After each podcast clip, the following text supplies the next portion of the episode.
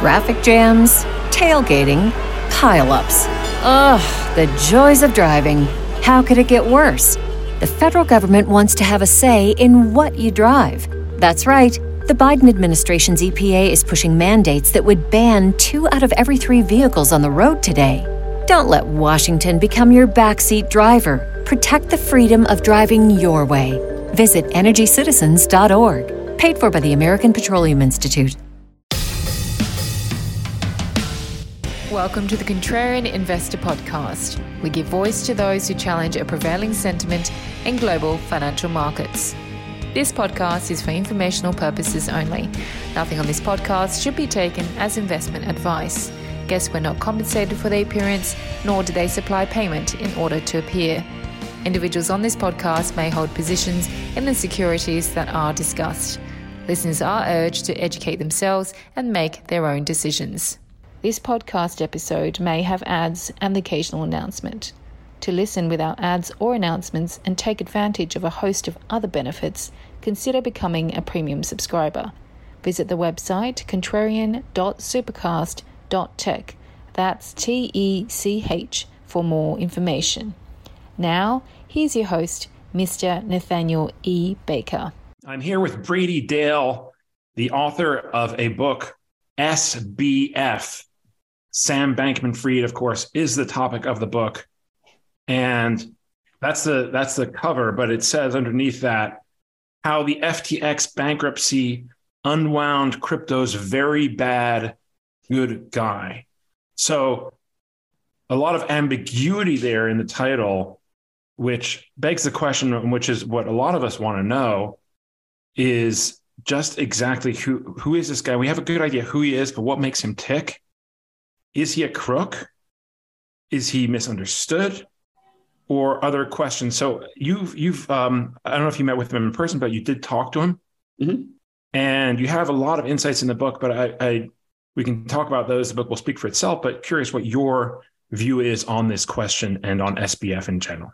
Sure, I've known Sam. Uh, we've never been in the same room together, but I've known him since 2020. That was the first time I ever talked to him one on one. We've had several phone conversations over the years, and we used to email or text pretty often about sort of the news of the day. Um, as many reporters will tell you, Sam made himself very available and in a very kind of, un, you know, a lot of people who are as prominent as he became have a lot of PR people in between them and and the press, and are, are you know, it's very filtered. He was he was very easy to get a hold of and was good at you know giving pithy comments on things. So you know, you like to hit him up. And so a lot of us did.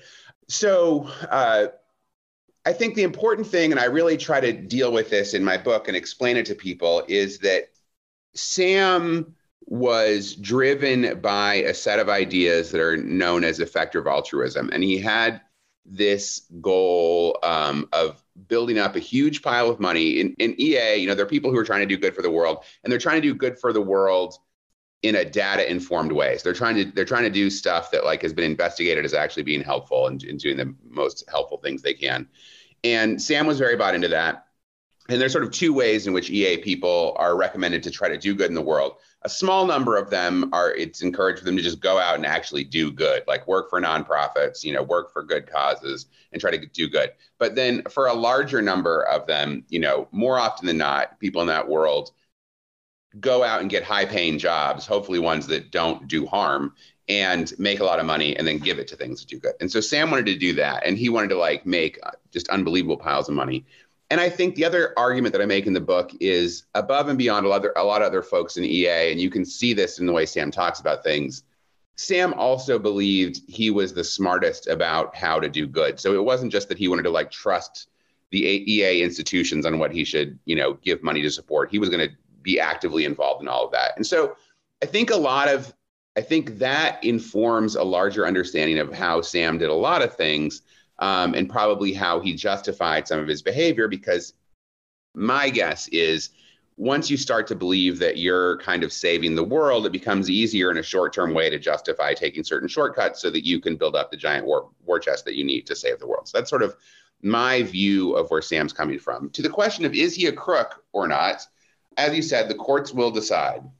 But so far, there's several billion dollars missing that shouldn't be missing. you know, that's not good, you know? Yeah. Um, and, uh, you know, it seems like that money is missing because his firm, Alameda Research, wanted to make some really big swings um, as the crypto market was coming down, so they could so they could cement their place as the top dog, as the alpha predator in crypto going into crypto winter, which um, was a mistake and is it was a kind of a crazy thing to do. But so so yeah, uh, you know, innocent until proven guilty, but with billions of dollars, you know, on the wind, it's tough to see another interpretation. Fair. Okay. I want to get get back to that and what ended up unwinding or un, undoing FTX. But first, to go back to SBF here, if you can track all these out, all these uh, acronyms. Um, they're deeply wired for me. Your listeners might. Yeah, me, me, too. Me too. I mean, at least the FD, F, SBF versus FTX one. Yeah. But, right. So uh, you have something, and what you just said, and some other things here about about him, about Sam, which immediately brings up some contradictions about, about this person because you say personally i have no doubt that sbf had every intention to give piles and piles of money away mm-hmm. and also that he would in fact micromanage that process He said to i guess you know to give it to the causes he actually believed in and indeed not to cut you off i already had i mean he had been okay. giving money away too i mean it wasn't like he was just like letting it set he, he was giving a lot away right. already kind of always had anyway sorry yeah okay so there's that on the one hand but on the, on the other hand he talked a lot about the, how much money he had, more than anyone in crypto, full stop. That's another quote from the book. And maybe he wasn't flashy with like personal things, but he talked about that a lot. He was certainly out there. He was certainly a self promoter. So how do you, um, you know, kind of, I guess, uh, reconcile those two kind of extremes, if you will? Well, I don't think those two things are. I, you know, someone said something to me about that that made a good. I can't remember. They they justified it well. I mean, it was it was helping to. Sh- I mean, I think on some level, him talking about how much money he made um, helped to sort of convince people that they should work with his products and tools because you know, um, and so it was like it was kind of good advertising for him. I also don't think there's a big contradiction there in sort of sort of bragging about how well you're doing and giving a lot of a lot away. I mean, you know, one could argue that all through history, super wealthy people have flexed on their super wealth by giving tons of money away. You know, mm-hmm. I think I think uh, philanthropy and ego often go hand in hand. So no I think question. those two things are pretty consistent. Okay. Okay. Fair enough. But at the same time, you have what looks like fraud. You know, I mean, couldn't he have done this lawfully? Why did he need to go to these lengths to, you know, assuming these allegations are true, or if they're even partly true, well, that's a thing. That, I mean, like you know, um, oh, what's his name? There's a, there's a, one of his staffers who I interview in the book uh, who who worked with his big gun clients, who was sort of the service guy for the really the really big clients. It's one of the points he made. I don't know. Uh, well, I think the reason the money disappeared at the end is because they were they were trying to make some big swings. They were trying to make some really big investments there at the end, and and they went awry. Um, some of them were bets on the on the exchange, and some of them I think were probably bets off. We don't we won't really know until the trial, but um, this is a point that lots of people make is why did he need more money? Because there's no question that FTX was making a lot of money on its own. Alameda might have been screwing up and no longer, you know, the golden child it had once been. But there was no reason not to just at that point with FTX doing as well as it was because people really liked using FTX. People liked mm-hmm. it. They, they said it had, you know, good good user experience, you know, good functionality. Um, it was an exchange people enjoyed using, they were happy using. Uh, you know, it was probably making an easy seven figures a month or something like that. You know, it was making a lot of money, maybe more like six figures, but still plenty of money.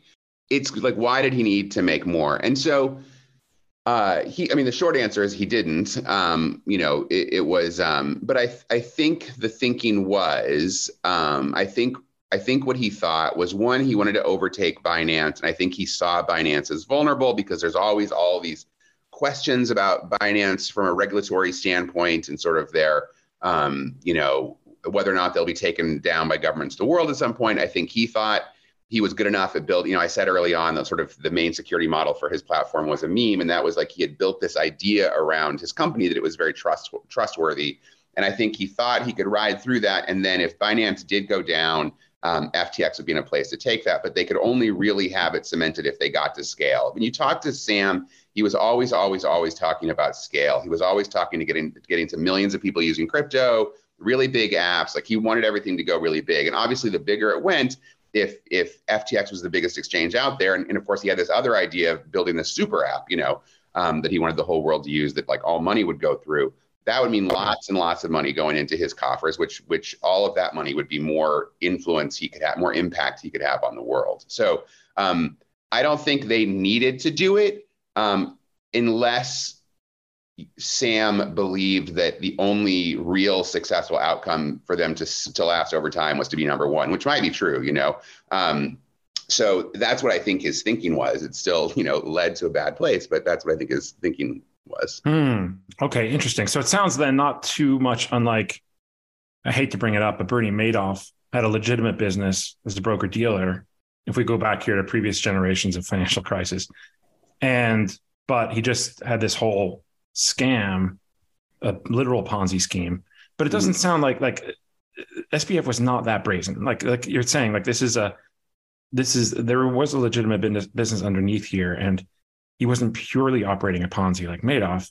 Where did it all go wrong? Um, do you think? And and could there have been a could there be an alternate universe where like they kind of went through here, or were their risk controls just too poor and their I guess operations and other things just too uh, well, right now it looks like the whole problem was special allowances for Alameda research. And that really seems right. like that that's the entire problem. So could it have been okay? Absolutely. I mean, like hundred percent. It, it like if they just had done what they said and treated Alameda like any other customer right. and, you know, let Alameda let, take some losses, let Alameda fall apart completely, you know, FTX would be here today. People, Sam would still be on the news all the time, you know, like all that you would be able to say against him is, oh, the hedge fund he started it all with has tanked or isn't what it once was, which would, you know, be a blow to his ego, I guess. But FTX is doing so well, it'd be kind of like, who cares, you know? Right. And even then, with the kind of money they were making, even if they just let Alameda bleed out to a certain point, it probably wouldn't have even died. It just probably would have had a crappy year, and then like you huh. know they plow some more money back into it, and it goes back. But as far as we can tell, the problems with SV with with FTX was that Alameda just had a different set of rules than everybody else. You know, like for example, on the exchange, you know, his his um, his risk engine was people argue was pretty well wired for if you were if you were taking a margin trade, you know, if things got edgy, you got liquidated, which which is what should happen. Yeah. Um, and you got liquidated fast. Like it was, you know, it was brutal about it. Um, but that wasn't true for Alameda. Alameda, um, you know, doesn't look like it, it, got as many checks as other people did, so it allowed it to trade a little bit faster, which was its own little advantage. Mm. And then it was able to carry negative balances, is what you know subsequent reports have shown. Like it, it, it could go negative. And what it appears, and again, we won't really know until the courts get to look into this, but it does appear that it wasn't just that they were doing negative margin trades, but actually they were just taking money directly out of FTX and covering costs for Alameda. You know, one of the most damning things that was in, I think it was the CFTC complaint, or maybe it was the SEC complaint, or maybe it was both, um, is like they point out um, that famous moment when Caroline Ellison says to CZ that she'll buy all the FTT that he wants to sell at a fixed price. You know, the regulators looking at the books, you know, after the bankruptcy, you know, say that she must have known that Alameda didn't have the money to make that purchase, and she must hmm. have assumed she would take it out of FTX as they had for, you know, uh, they as they had in the past. So yeah, there's definitely a world in which it could have survived. They just needed to, you know, treat Alameda Research the way that they said they were treating it as, hmm. you know, just another customer on the platform. So why did they give them this preferential treatment? Was it due to the relationship between Sam and Caroline, or was it was it well, they're all the same. I mean, they were all the same. You know, this. I mean, that's it's all the same. Kind, you know, like they're, they're they're technically separate companies, but it was all the same thing. I mean, you know, um, and yeah, I think I think uh, they wanted Alameda to be a big success and have you know lots and lots of money that they could use to further research to further invest into things that would further the goals of FTX and and the whole. I call it the Samglomerate in the book. You know, it's it was all just one thing. I mean, it's a million different entities all over the place, but like you know, this is true of like all companies. They have, they have a million identities, but they're all just like one thing, really. It's yeah. none of them more one thing than other ones. But I think with the, you know, I think more and more evidence shows that, like, you know, yeah, Sam technically wasn't CEO anymore at Alameda Research, but it seems pretty clear that he was still pretty heavily involved. And so, um, yeah, I think they just wanted to keep being successful. The thing that I find the most mystifying about all of this, to me, though, is, you know, in my opinion, as someone who's been around here for a while, there is a real difference between people who've been in crypto through a prior bull and bear cycle and the and the ones who came in in a more recent one. Um, the ones who came in more recently have a harder time knowing when to get out, like when the party's over, right? Those of us who've been around for a prior cycle sort of know that like when Bitcoin hits a really big crazy high and then it starts to go down, it usually is going to keep going down. Like never, it has thus far every time it's it's kept going down until it goes down around 80%. And then it like rides for a while. And then there's another crazy run a little while later when something else exciting happens. What's surprising about Sam and the Sam Samglomerate is he was he started in crypto full time in 2017, just like I did. So he he should have understood, like others, that you know around November of last year was the time that the party was over. But when you when you look at the story from 2023, it really does seem like Alameda Research was taking big swings through the first half of 2023, which is crazy. Like you shouldn't, you know, that's newbie behavior. Like you should know that like the big wins are over and that the people who want to look smart later on are starting to move out into like safer things, you know, even if that's just putting it all into Bitcoin or whatever, which is still risky, but like it's not, you know, like that's gonna that's gonna be safer over time than trying to make more big bets. And it looks like they were trying to make more big bets. They're trying to Obviously, get it. yeah. You said 23, you meant 22 because they they're no longer. Yeah, in early 2022. Um, oh right, yeah. Yeah. I'm, Yeah. I'm screwed up. Yeah, so the top was 2021. Yeah, it's all becoming a blur. Yeah. yeah, yeah. right. So, okay. Okay, fair enough. But I mean, even though I mean there were there were blips here along the way, up or down. So maybe they could be forgiven, or maybe it had already gone that far off of the moving average. I don't know. Yeah. I think I think anyone who's been around. I'm sorry, November 2022. If if after No, that was bull- when they went bankrupt. November 21. 21. Sorry, yeah. Why am I screwing these years up so badly? Yeah, November too, 21. after November 21, when Bitcoin hit all time high, Right. um, I think everyone, you know, and it was decisively, it wasn't, you know, it was like at the start of the next year, it was like at $40,000, which is still a good Bitcoin price, but it's way down from the high. Mm.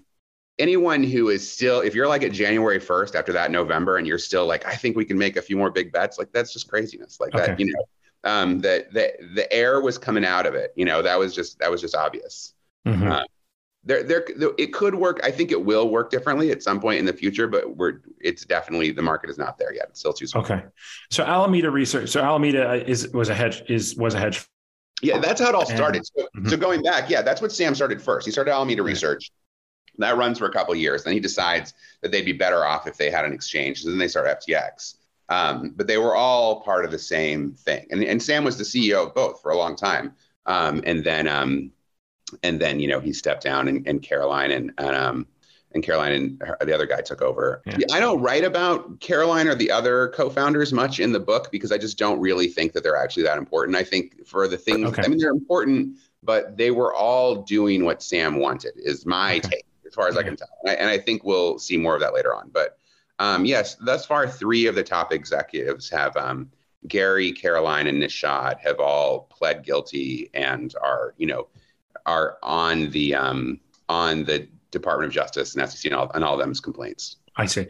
Right. And so, but but they are all free. I mean, Sam Bankman Fried is out on bail. Sick of me yet?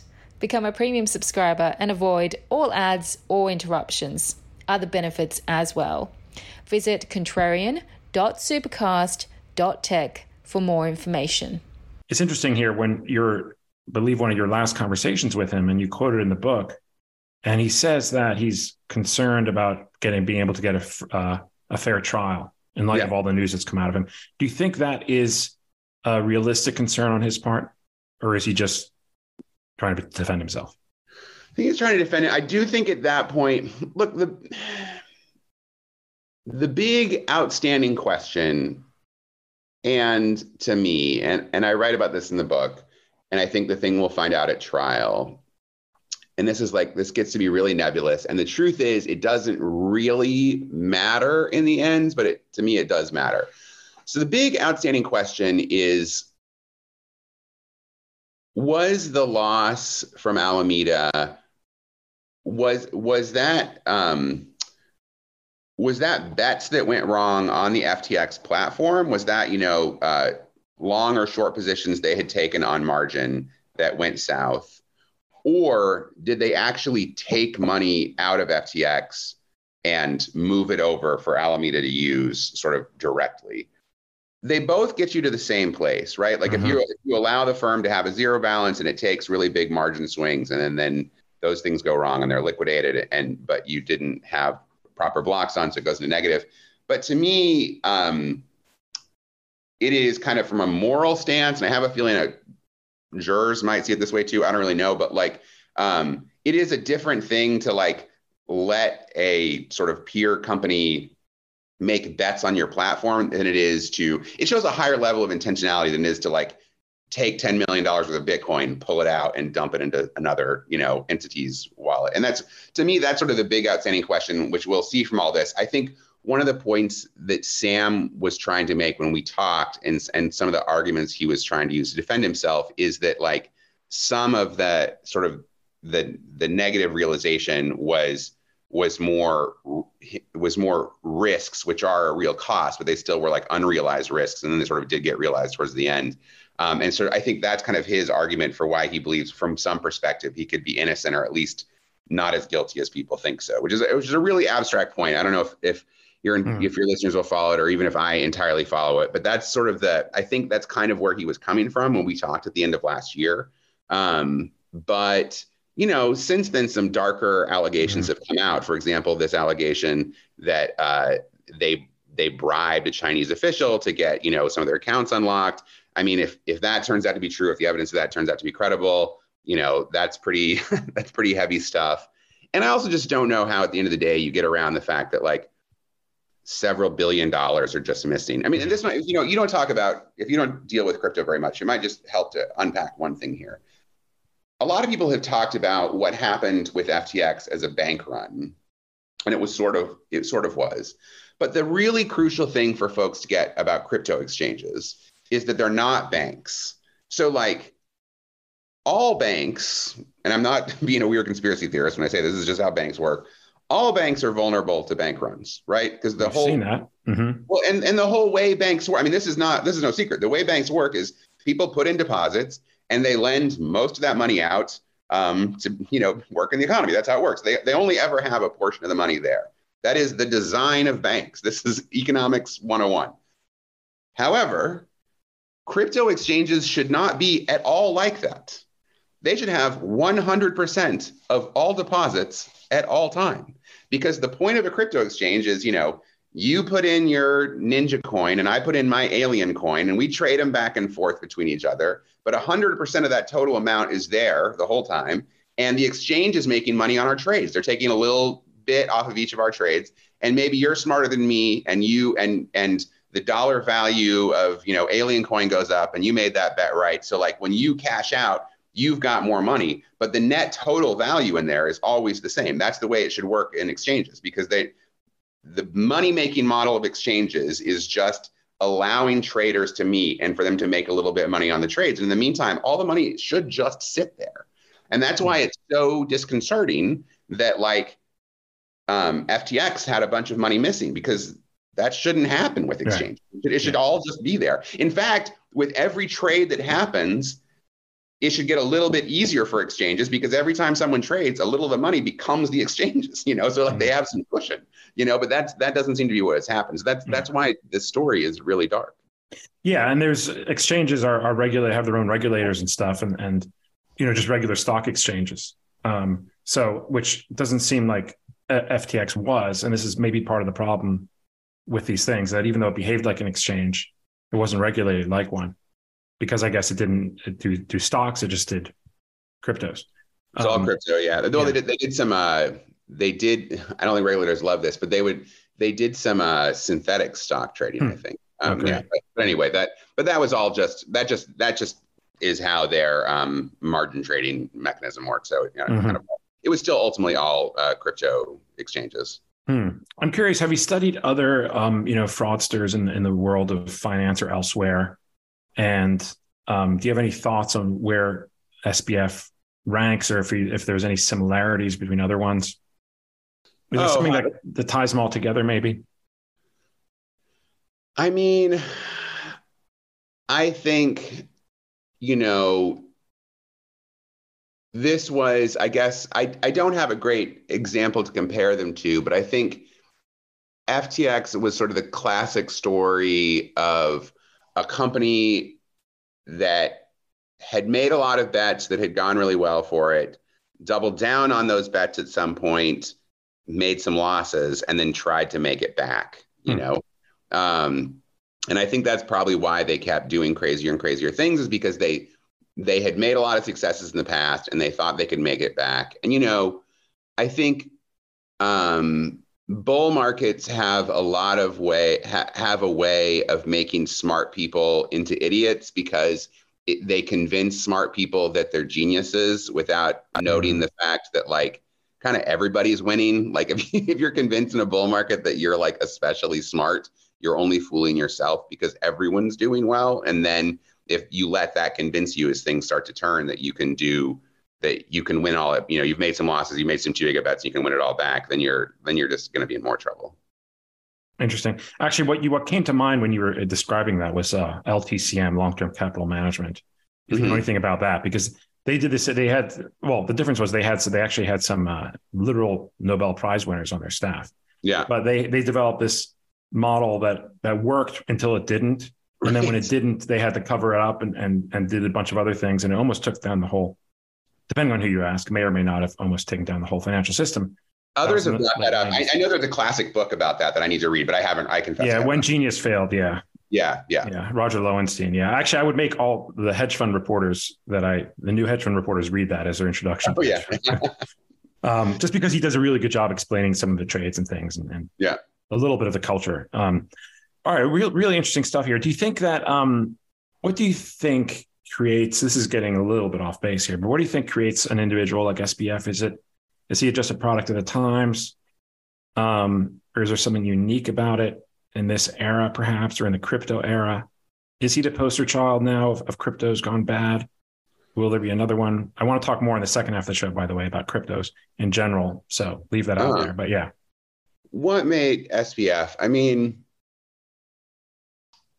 you know I think SBF was unique in a couple ways. Um, one, I do think Sam is unusually smart. I mean, though he did some really stupid things, I do think he's unusually smart. Um, I think what confused everyone about Sam is, and I said this long before any of this happened. Most people in the crypto world fall into one of two camps. Either they're just greedy and see a great place to make money because it's a new market and that's always a good spot to make a lot of money fast if you don't screw up. Or they're believers, like they think crypto is changing the world and they're on this mission. And most of those folks would like to get rich too along the way, but like, but they they still are believers, right? Sam was confusing because he he was something else. He was mainly there to make money. That's what he wanted, but he was also a believer. He just wasn't a believer in cryptocurrency um, he was a believer in this other set of ideas. So he also, unlike the other people who wanted to make lots of money, who weren't really missionaries, he was a missionary. And so I think he confused people because people sensed this certain amount of like missionary quality to him. And they're used to when they see a crypto person has a missionary quality, they're like, oh, he's one of these, you know, crypto believers. But that wasn't the kind of missionary that he was. And that's why a lot of times he was willing to like screw over crypto people, not really play nice, whatever, because he was there just to make a lot of money so that he could, you know, save the world later, or kind of now too, um, you know, and kind of keep that mission going. Um, but he he just was a different sort of category.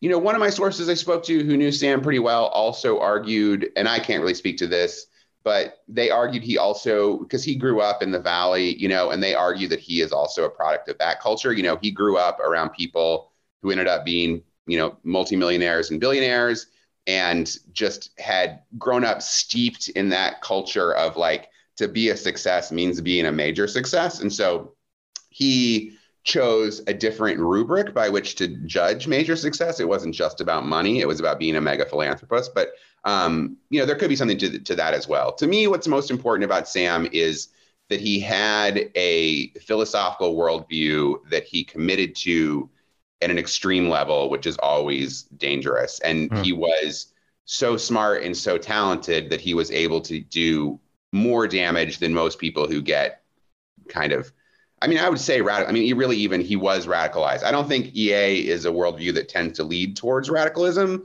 Uh, I don't argue that in the book, but I do think he kind of became radicalized on it, and that is a part of his. Hmm. That's the part of what made him dangerous. That's what I think. That's how I would explain Sam. Very interesting. Can we talk about EA real quick and describe sure. that? What that is?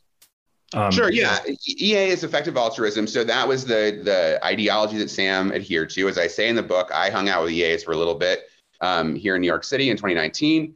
Uh, I was kind of hanging out with some yesterday, actually, sort of at a, at a little gathering that was kind of adjacent to that world. Um, and they're just people who um, believe in devoting their life to doing as much good as they possibly can with whatever amount of time that they have on earth. And for some people, that's doing good. For some people, that's making a lot of money and giving to good things. And, and the other core thing about EAs is doing good, they try to define rigorously. So they really support um, causes that have good data backing, you know, whatever it is they believe in. Um, you know, they're very into mosquito nets, for example. Um, one of the things I liked about them is they're very into having big philosophical conversations about like what the most important issues are and bringing a lot of information to the table about that. You know, I, I thought those were fun conversations. So that's the crux of who they are. I mean, I, th- I think on some level, it's also I think so. That's the idea is if you actually spend some time around them, and I have, it's very much a social cultural movement too. So unlike a lot of other kind of groups that exist out there, they, there's a very strong um, kind of community component to, component to it. That really, you know, I grew up in the Protestant church, you know, very mellow Protestant church in the Midwest, and to me, EA looks a lot like kind of a, a, a godless sort of church replacement. It's like a way mm. of having some community around a set of ideas. So it's a pretty, it's, I would argue it's a pretty nice thing overall. It's just like, like yeah. any ideology, um, some people can go crazy with it. And I sort of yeah. think. And Sam was an adherent to EA before he was a crypto person. Oh yeah. Or even sure. a finance person from the sound of it.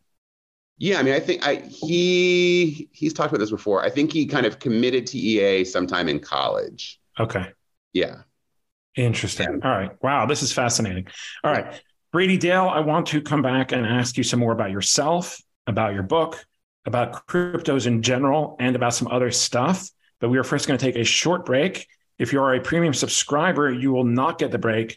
Don't go anywhere. Don't touch the dial. We'll be right back. In fact, we already are. And to become a premium subscriber, visit the website contrarianpod.substack.com and sign up.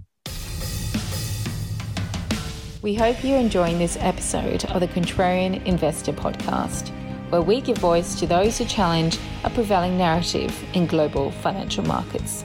Consider becoming a premium subscriber. For $9 a month or less, premium subscribers receive a number of benefits.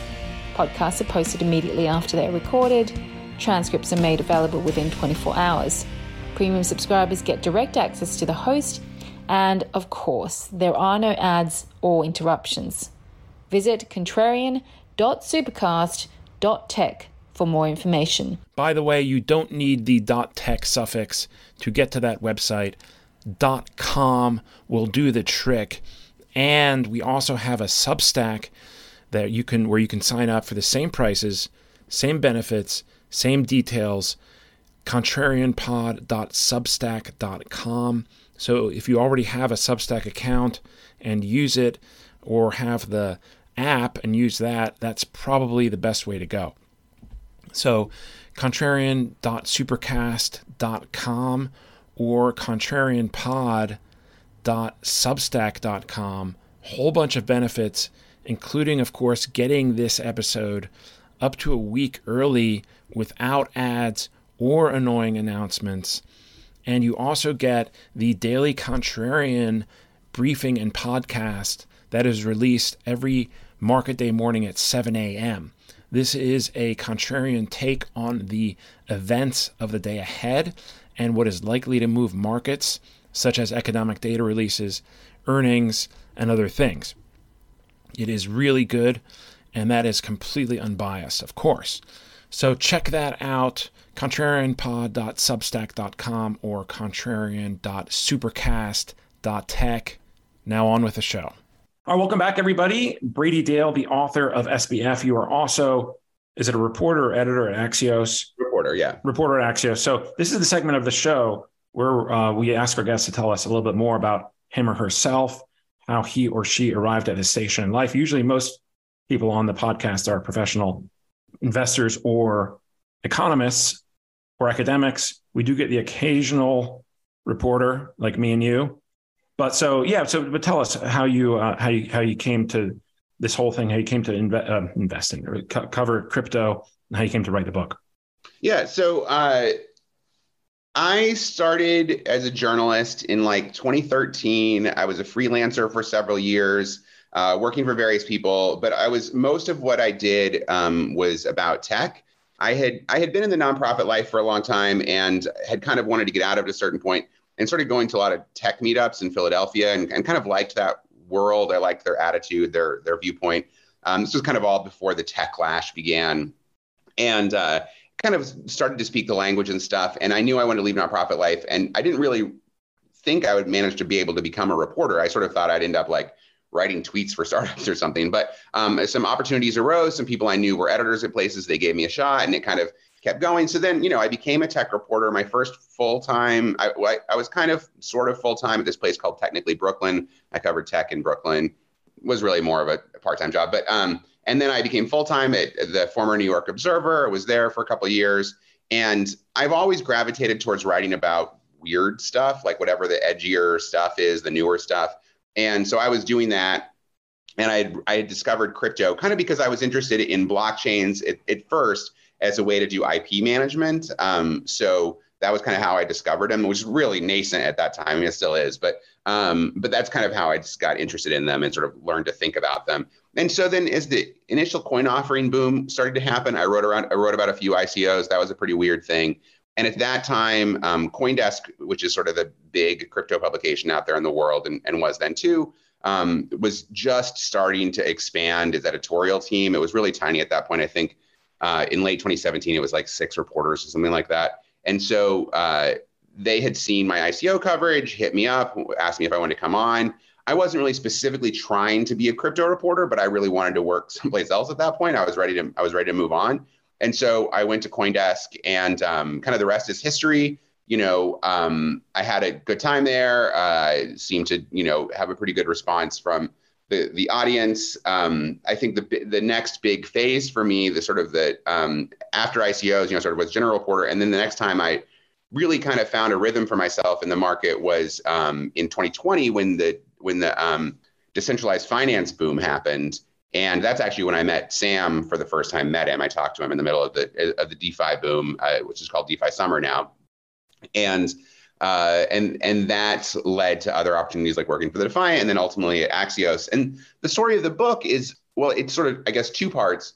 I had already been interested in Sam as a subject. I wanted to write a book about DeFi Summer, and specifically, if if for folks who read the book, there's a part in the middle about this creation of this thing called SushiSwap and its battle with like the big decentralized finance exchange Uniswap. And Sam appears in that story. And I thought that would make for a good book. And so I had done a bunch of work on that story, had a book proposal together. It hadn't gone anywhere yet. But then when FTX blew up, um, Wiley found me and asked if I'd be interested in, you know, putting together a book really fast on Sam and, and the story of leading to FTX. And that was an opportunity because that Uniswap SushiSwap story did kind of bring Sam onto the public stage, that was an opportunity to tell that piece of the story in there, but also all the other things around it. And so, um, so yeah, I agreed to it. I wrote the book, and uh, it's coming out May 9th. So there oh, we go. great! Uh, this is well timed then, as we record this on May 1st.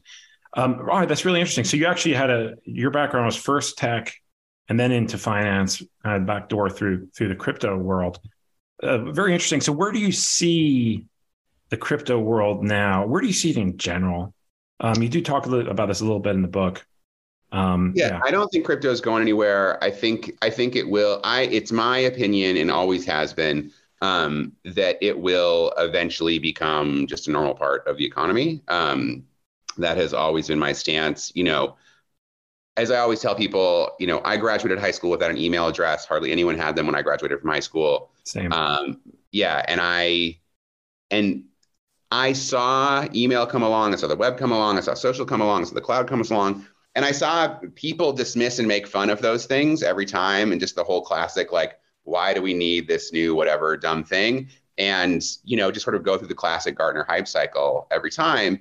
And what I came away with was if a lot of smart people are excited about a new weird thing, usually it'll get somewhere, though it might take a while. And I think crypto is another example of that. I think it's taking longer because it's disrupting considerably more entrenched powers, you know, but um but I, I Sam ultimately the story and I say this I say this pretty clearly in the book. Sam story is a proof of the the fundamental points that crypto made. I mean, Satoshi created Bitcoin so that you could control your wealth on your own. So you could manage your wealth in a wallet that you completely had sovereignty over. Um, and yet people keep using exchanges where they turn their assets over to somebody else because it, you know, aids with speed, it aids with convenience, it sort of takes some cognitive load off of them. Um, but the pro- the biggest problems that arise in crypto are when people trust somebody else, like they did FTX. And the whole point of this technology is to make things trustless, right? So so people who don't get it sort of look at FTX as like proof that crypto is all garbage, and it's like no, FTX is proof of like the core point from the start is like don't trust, verify. Yeah, yeah, and you, you talk about that in the book, but wouldn't you at some point need to use this uh, you know currency that you're holding in cold storage? I mean, anything is safe if you keep it in a, under a mattress, right? Um, well, I mean, uh, the crypto mattress is better than the than yeah, the, the exactly. Yeah. Um, yeah, you've got to use it, but even then, you can, you know, like for example, so you want to, you know, I talked about Uniswap and SushiSwap before, right? Those were both exchanges. Those are both decentralized exchanges. Uh, they're non-custodial exchanges. So if you want to trade uh, for, if you know, I've got Alien Coin, you've got Ninja Coin, we want to trade. Um, you know, we don't trade directly on those exchanges. We trade with the exchange, and so I don't I don't release my Alien Coin until the exchange has said this is I'm going to send you Ninja Coin, and and you know it's a decentralized app. You know, you can see how it works on there. No one can change it. Um, and so you know that that trade is going to happen, and you don't you don't release custody until the moment of trade. Whereas opposed to on a centralized exchange, you release custody and then you do all kinds of trades, like whatever, and then eventually maybe you decide to take it back off of there. But um, but you don't you, with a decentralized exchange, you don't have to do that. You it's a non-custodial it's a non-custodial exchange. So uh, it's different in that way. So there, and and crypto continues to work to solve those problems, sort of to make more and more ways of economic transaction trustless. But it, the economy is big and complicated, and that's going to take a long time, you know. But they're, yeah. but they're they're they're you know they've come some way on some of those things, and there's a lot more to do. Mm-hmm. Yeah, and when it comes to the use case for crypto, and you say this in the book that the main use case right now, at least, is um, gambling on other cryptos, right? Mm-hmm. So, do you see that changing and how? Uh, sure. I mean, you know, for example, we are already seeing now. I mean, it's not very visible to you and I. It's not very legible to you and I because we're here in the developed world. But you know, more and more evidence is coming out that in parts of the world where the economy is not, where well, more important, that the current, the local currency is not good. More and more people are discovering cryptocurrencies. You know, not as much Bitcoin. There is some of that. They, people do like Bitcoin, but more and more they're discovering, for example, stable coins. You know, coins that uh, you know reflect dollars elsewhere, but they're able to manage in a trustless way. And so we're seeing lot, lots more of those kinds of technologies get picked up in those places. And you know, you and I don't need that. We're here in America where most yeah. things work well. The dollar's fine and stuff. So it's just like, oh, what do we care? But like more and more of that kind of stuff is happening. You know, uh, there's these cases like, for example, I, you know, I don't know what your listeners think about Canadian truckers. Like, I don't really have a stance on them, but uh, you know, they were doing a protest that made the Canadian government bad and mad, and they shut down their bank accounts. You know, and one of the points of cryptocurrency is to be able to be what's called censorship resistance, to be like to be able to transact value and not have anyone stop it. And a bunch of those folks discovered cryptocurrency at that time too. It's just like, well, they can shut down the banks, but they can't shut down crypto wallets. So, mm-hmm. you know, those kinds of things happen. They get to be, you know, useful in certain edge cases in the global economy. Um, but then one of these days, you know, uh, people may, and it sort of seems like there's more and more evidence of this, like they may get hip to the fact that uh, cryptocurrency is also a cheaper way just to move large amounts of money around the world. You know, like mm-hmm. uh, we're all paying a decent amount of money for the price of using Swift globally. I mean, it's not much in any given transaction, but it adds up to a ton over time. Uh, the price of moving piles of money around in crypto, and it, a it has fewer people in the middle, sort of taking cuts. It has you know none really, just the just the networks themselves and and b it can do it cheaply and more fast you know um, so there's other advantages i think will should kick in eventually. You know, we'll see, mm-hmm, but mm-hmm. You know, who knows? Or it, it, could just be an edge thing forever. This could be mm-hmm. as big as it ever gets. You know, I could be wrong about all of it. I just don't. That would be my guess. Mm-hmm, mm-hmm. Interesting. Wow. Okay. Yeah, those are some those are some good points here about about that. Um, and as far as the the proliferation of coins and Bitcoin versus Ether versus Dogecoin versus whatever, uh, do we have too many coins now? Do you think there's going to be a, a bleeding out process of that, or has that been already done? Was that been already done? I mean, it's weird when you look at some of these cryptocurrencies, like the amount of value they still have. You're just like, what? Mm. Um, you know, I say in the book, I think that I think there's only really three blockchains that the world has shown that they really are, you know, they really want, and that's Bitcoin, Ethereum, and, and I would say Dogecoin is one of those really? two. I, I think Dogecoin is. Um, I think the world has decided that Dogecoin is, you know, a canonical chain. Everything else is trying to prove uh, that it has some unique value, and we'll see. And probably some more of them will. But um, are there too many blockchains? I think almost certainly. You know, one of the things that really bothers me is how new layer ones, sort of like alternatives to Bitcoin, keep getting launched even now. And I, I, I could be wrong, but but those look to me like cynical plays by investors. Just like they know you can get people excited about these things you get they buy a bunch of them cheap the thing goes live people get excited they buy like crazy it drives the price up early on they sell during that they make a bunch of easy money you know rinse and repeat that's as far as like you know these things like um and Aptos and all that that have come along. I mean, that is the reasonable person's read on most of those things right now. You know, they've got some nice technology. We'll see. But even then, almost all of the cryptocurrencies that have come out for a while now, basically, I mean, I can't think of one that doesn't fit this they're all just Ethereum knockoffs mm. in, you know, with different packaging. And and sure, there's shortcomings to how Ethereum started in the first place. I mean, it was the first to do that, but you know, it does continue to keep solving problems. It has far more developers than any other blockchain. Like it's not even close. Um, so I don't really see any of them circumventing them. And so you're not really seeing any of these blockchains do anything that is um, dramatically different than what Ethereum is already doing. You know, it's just it's just Bitcoin, Ethereum, and a thousand Ethereum clones so far. Mm-hmm. You know, mm-hmm. so yeah. Okay, interesting.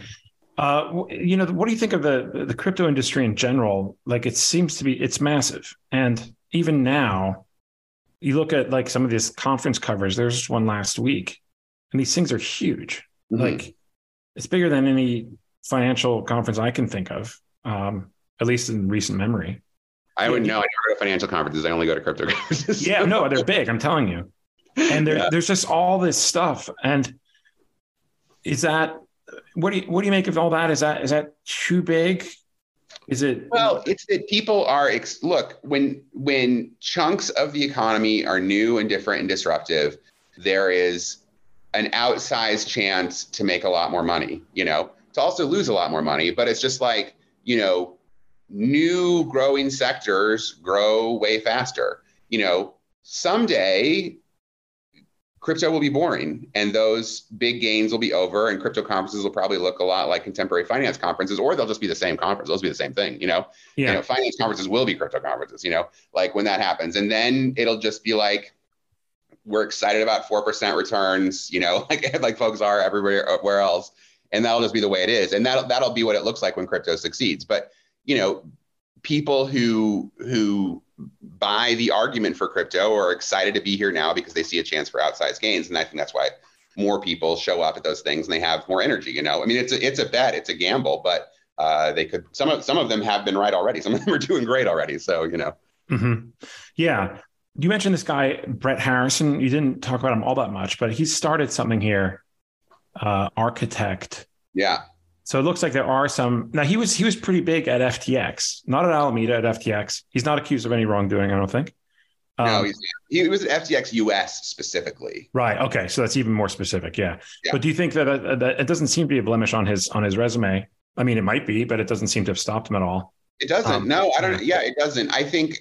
Well, uh, I've talked to Brett a little bit at times. Um, I think Brett went way out of his way to present himself as an upstanding citizen. And I think that's probably a part of why he got hired to be FTX US. I mean, the point of FTX US was to try to kind of win over, to sort of be FTX's friendly, well behaved, you know, domestic entity. So I think he was probably hired for like coming off as being a good guy.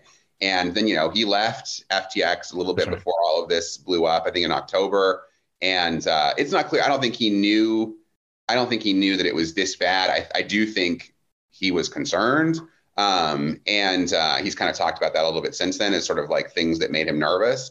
And so, so yeah, I don't think anyone's accused him of anything, but but I but I do think there's a way in which FTX US was kind of intentionally somewhat firewalled off as a way of being the um, the Boy Scout for the American regulators and government agencies to try to win them over to crypto. Yeah, yeah, but it, and it ultimately didn't work. Do you see more crypto regulation coming down the pike? I mean, we hear about it a lot every day now. Um, the various. I've been hearing about it since 2017. I'm always really. I get I get I get pitches every week about this expert knows what's going to happen with crypto regulation. Let me tell you what's happened the entire time I've been in this business is like basically nothing. You know. okay. Um, but like I mean, last week Representative McHenry said he's going to roll out. Uh, he said this is the consensus conference, the one that you were talking about a minute ago, that they're going to roll out big crypto legislation in the next two months. I mean, you know, new legislation and three bucks will get you a coffee at Starbucks. I mean, you know, legislation. No, it's more than three bucks now. I was like, oh, really? Yeah, because I haven't been to Starbucks for a while. But, um, but my point is just that, like, you know, anyone can write. You and I could write some legislation and submit it. Um, it doesn't mean it's going to get passed, but, um, but yeah. So who knows? I don't. I don't think. Here's what I will say. I don't think the Biden administration is going to do anything new. I think the only way anything is going to change is out of Congress, and Congress is a hard time passing anything. But if that were to happen, then yeah, things would change. I don't think. Don't look for Gary Gensler's SEC or I think any SEC under the Biden administration um, to do anything. And I'm not, I'm not saying that as a partisan. I, I'm not a partisan. It's just the Biden administration has been pretty clear. You know, like it's just it, it seems. You know, last year they put out this executive order asking their various agencies to study cryptocurrency, and you know, and to tell that to tell them if there should be concerns. And you don't. You're never gonna if you're if you're a president and you ask your agencies, should I be concerned about anything? The answer is always going to be yes. You know, like the only way you're going to get it, you're only the way you're going to get government agencies to say like let's move forward and be innovative is if is if a president says, I want this, make this happen, you know, but if he says like, should I be nervous? The answer is always going to be like, yes, you should be nervous. You know, should I be nervous about peanut butter? Yes. These are, these are problems mm-hmm. with peanut butter. It's very dangerous. We should regulate it more. Like that'll, they'll always, you know, cover their own backsides in that way. And I think that's, I think, so I think the fact that the executive order was phrased that way sort of shows that they always intended to be non-enthusiastic about mm-hmm. this. Mm-hmm. That's my Interesting. All right. Well, there's some interesting stuff here on the long term prospects of crypto, as well as this book, SBF, uh, available by the time you hear this podcast for sure. And on that, will you tell us, our listeners, how they can find out more about you? I see you on Twitter. Um, and yeah. I mean, you know, obviously we'd love for folks to buy the book, sort of get, you know, absorb my voice for 300 pages. Um, but the, the thing that would really be great is if folks are interested in this stuff, my co-writer and I, Crystal Kim, put out a, a newsletter every weekday from Axios called Axios Crypto. If you Google Axios Crypto, you'll find it. We try to be real, you know, newbie to intermediate level friendly in there, just covering the important crypto news every single day, doing some explainers, that kind of stuff. And uh, yeah, I'm at Brady Dale on Twitter. So, you know, follow that if you're into Twitter. Understand if people are not these days, but really the best th- the best thing is that Axios Crypto newsletter. Check that out. Cool. I'll, I'll link to the Axios Crypto newsletter and also to the book where people can pick that up. And Great. that's all we got for today. Thank you all for listening. Thank you very much to Brady for coming on. Check out the book. We'll see you here next week. Speak then. Bye. Thank you for listening to the Contrarian Investor Podcast. We hope you enjoyed this episode. To subscribe to this podcast, simply open your favorite podcast software and search for Contrarian Investor. Follow us on social media by searching for Contrarian Investor on Twitter and Instagram. Send us your thoughts on feedback at contrarianpod.com. We look forward to speaking to you again next time. Traffic jams, tailgating, pileups. Ugh, the joys of driving. How could it get worse? The federal government wants to have a say in what you drive. That's right. The Biden administration's EPA is pushing mandates that would ban two out of every three vehicles on the road today. Don't let Washington become your backseat driver. Protect the freedom of driving your way. Visit EnergyCitizens.org. Paid for by the American Petroleum Institute.